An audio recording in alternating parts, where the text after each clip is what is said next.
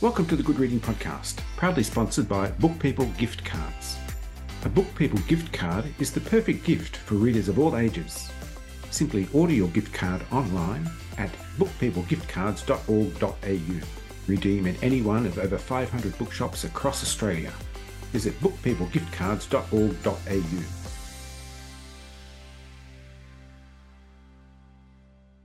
Colour. The lovely things that I have watched unthinking unknowing, day by day, that their soft dyes have steeped my soul in colour that will not pass away.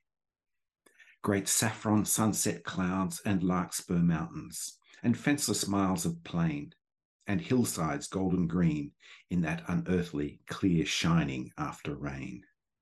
And nights of blue and pearl and long smooth beaches, yellow as sunburnt wheat, edged with a line of foam that creams and hisses, enticing weary feet.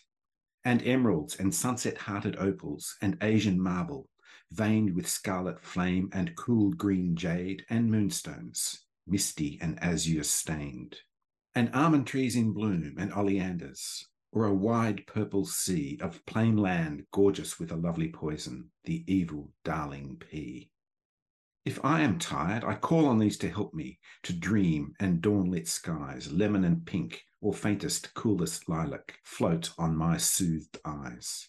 There is no night so black, but you shine through it. There is no morn so drear. O colour of the world, but I can find you, most tender, pure, and clear. Thanks be to God who gave this gift of colour, which who shall seek shall find. Thanks be to God who gives me strength to hold it, though I were stricken blind. Deborah Fitzgerald graduated with a Doctor of Arts from the University of Sydney after completing her thesis In Search of Dorothea, a biography of Australian poet Dorothea Mackellar.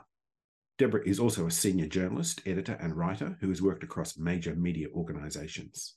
Her first book, Sophie's Boys, was published in 2018. Today, I'm talking to Deborah Fitzgerald about her new book, Her Sunburnt Country the Extraordinary Literary Life of Dorothea Mackellar. Deborah Fitzgerald, welcome to the Good Reading Podcast. Thank you very much. I love a sunburnt country. Every Australian knows those words, but most of what we know about Dorothea Mackellar begins and ends with those words. Have we since neglected the life and work of Dorothea Mackellar?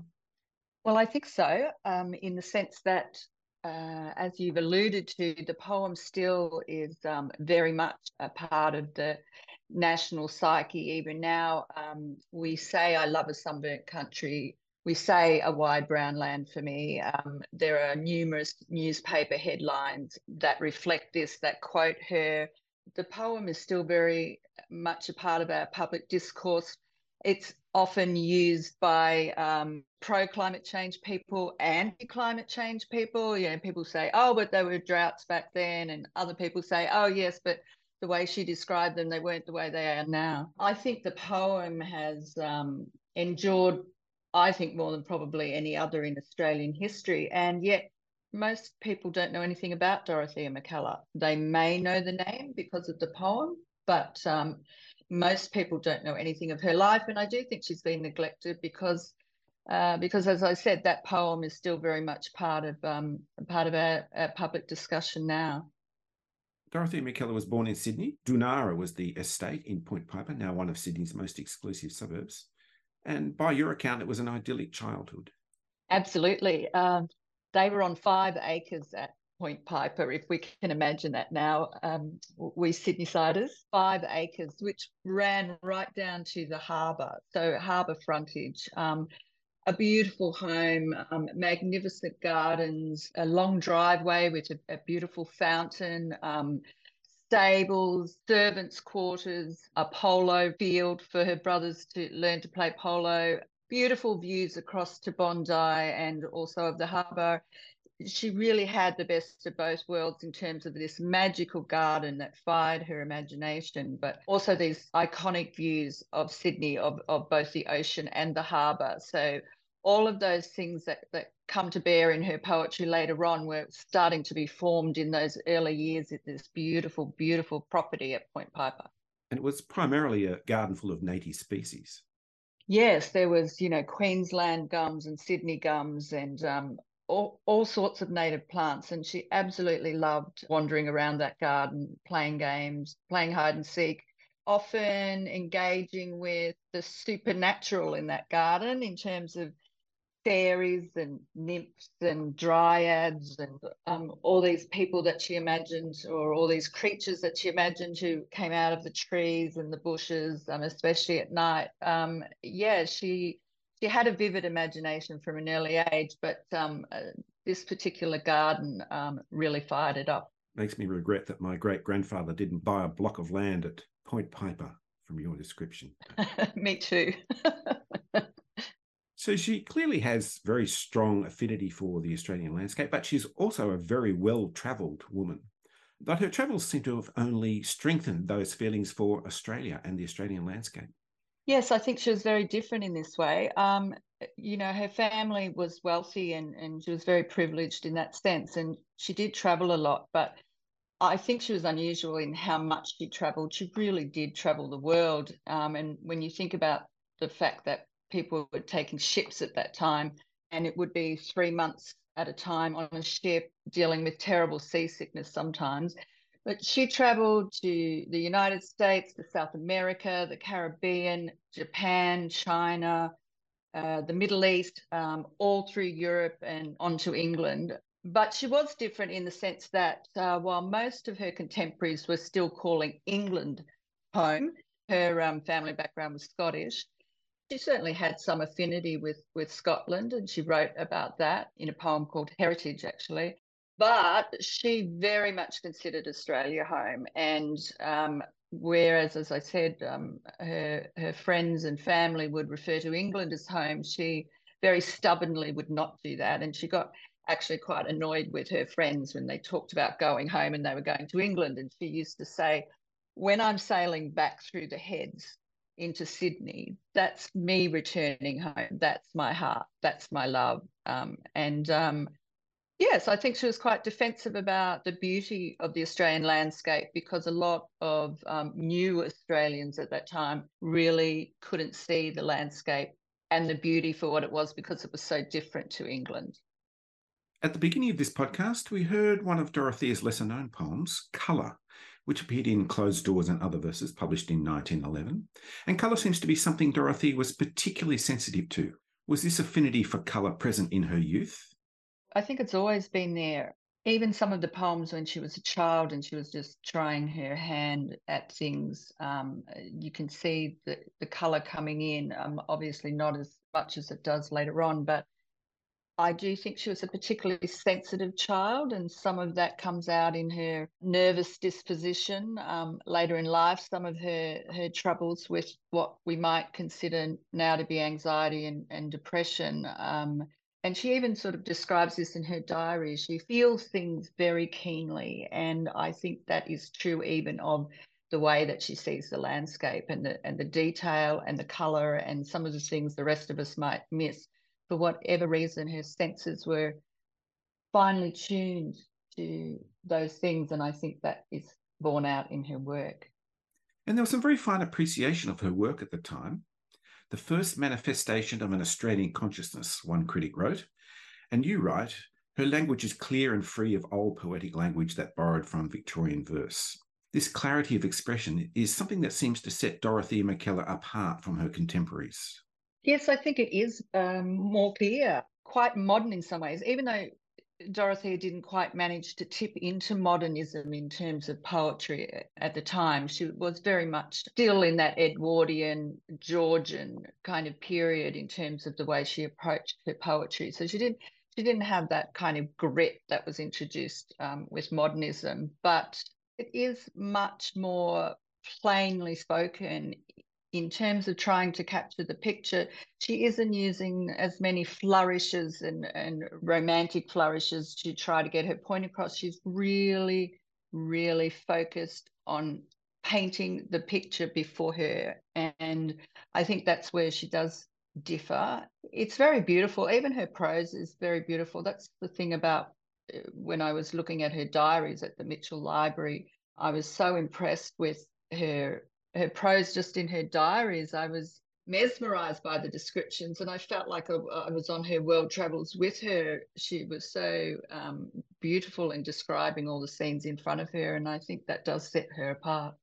And let's talk about those diaries. They were the primary source for this biography. Did they provide the necessary detail and context that you, as a biographer, require in order to build a complete and convincing picture of her life? Absolutely. Uh, I would have been lost without the, the diaries. And certainly the diaries um, don't extend throughout her childhood. There are some fragments of diaries which give you an idea. And also, she um, did do interviews where she talked about her childhood at various times, um, but particularly from around 1907, the year before My Country was published, her diaries are almost intact and they run through until the early 1930s. And they're a fantastic resource um, with her writing about every aspect of her life. And yes, she had a secret code, which um, Jyoti Brunsdon was a person who did something called the Edited Diaries of Dorothea, which took some of the diaries between 1910 and 1918 and, and edited them down. And it um, it was it was a great resource because she cracked the secret code um, long before I came along. So that that was enormously helpful because I didn't have to do that. So she just used little symbols, triangles, or pluses or minuses to represent letters. And this was to protect her diary from prying eyes when she was talking about the romantic parts of her life. Obviously, she didn't want um, mum or dad reading about that, even though I'm quite sure it would have been still fairly um, fairly prim and proper, um, even if she had written it in plain English and she seems to have had a fairly complicated romantic life. Um, without attributing anything to anything, there's a very interesting long term friendship with Ruth Bedford.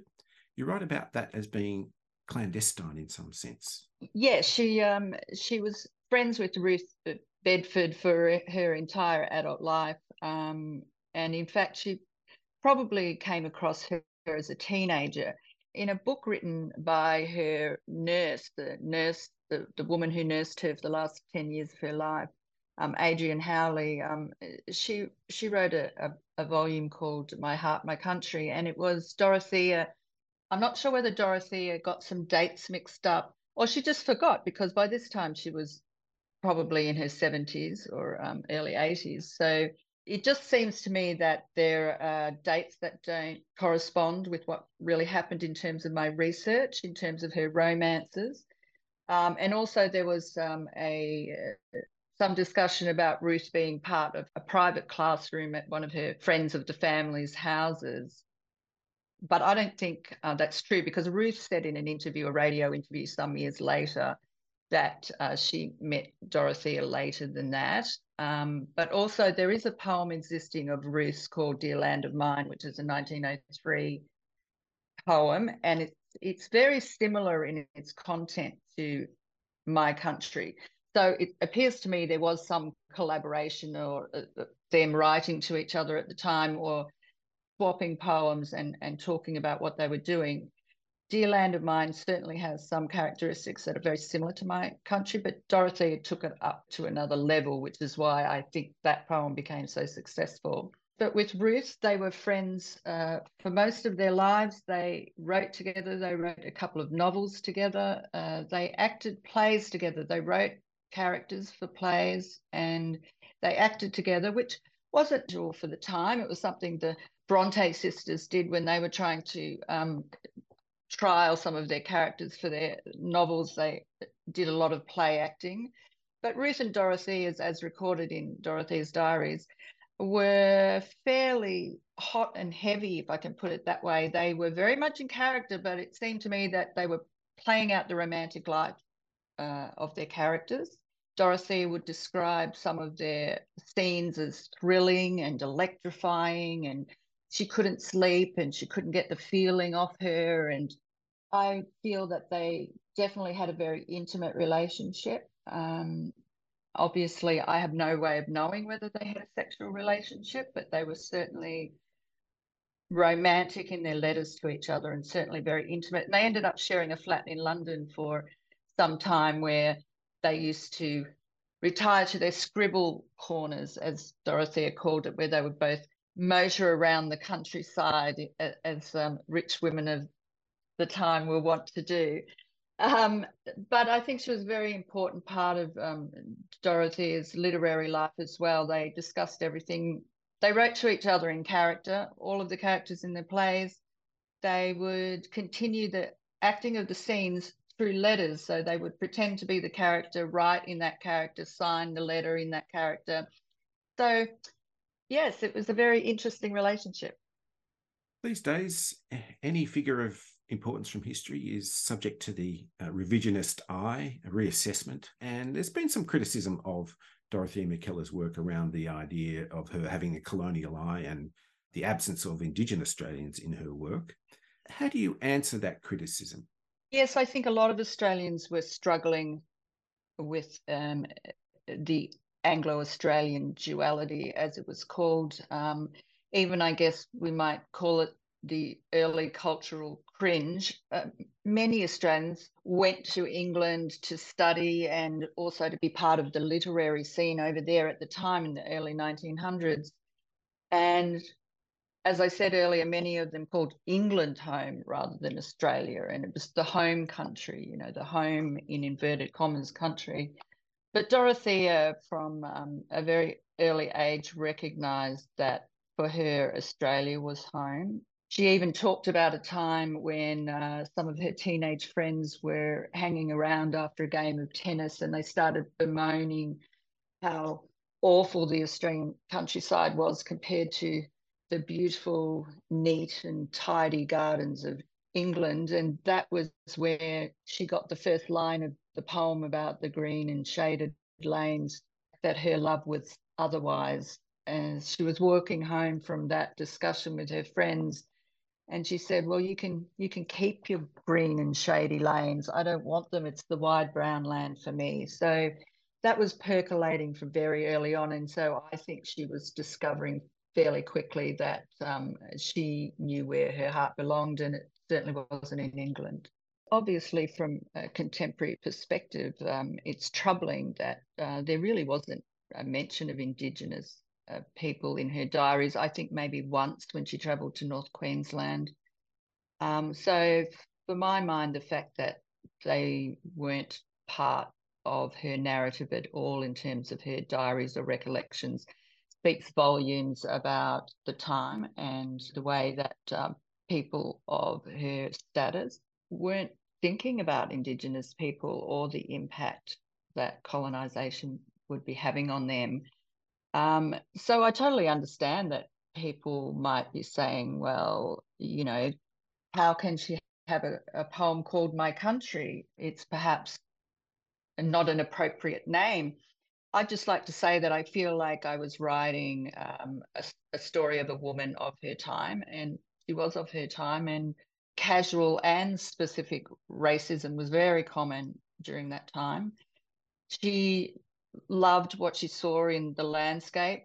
She she had a particular connection to the land, and that's what she was writing of core of my heart was the original name of the poem and i think that says something about what she was trying to get across which was she was in love with this place it later became my country because it's part of one of the lines in the verse and newspaper editors got hold of it and decided they'd toss that up there as the headline because it played into the nationalism that they were trying to sort of stoke after federation um, and leading into the into the First World War. So, for people who say it's a very possessive title, and it really wasn't her title, I think she came from a very simple place with the poem, which was writing about what she saw and writing about the impact that that had on her emotions. And I guess it's for others to decide how they want to interpret that now, but um,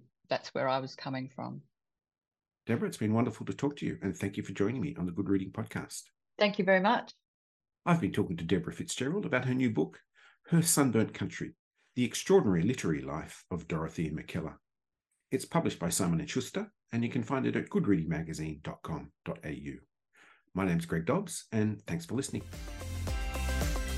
This Good Reading Podcast was brought to you by Book People Gift Cards. Share the joy of reading with a Book People gift card. To find out more, visit bookpeoplegiftcards.org.au.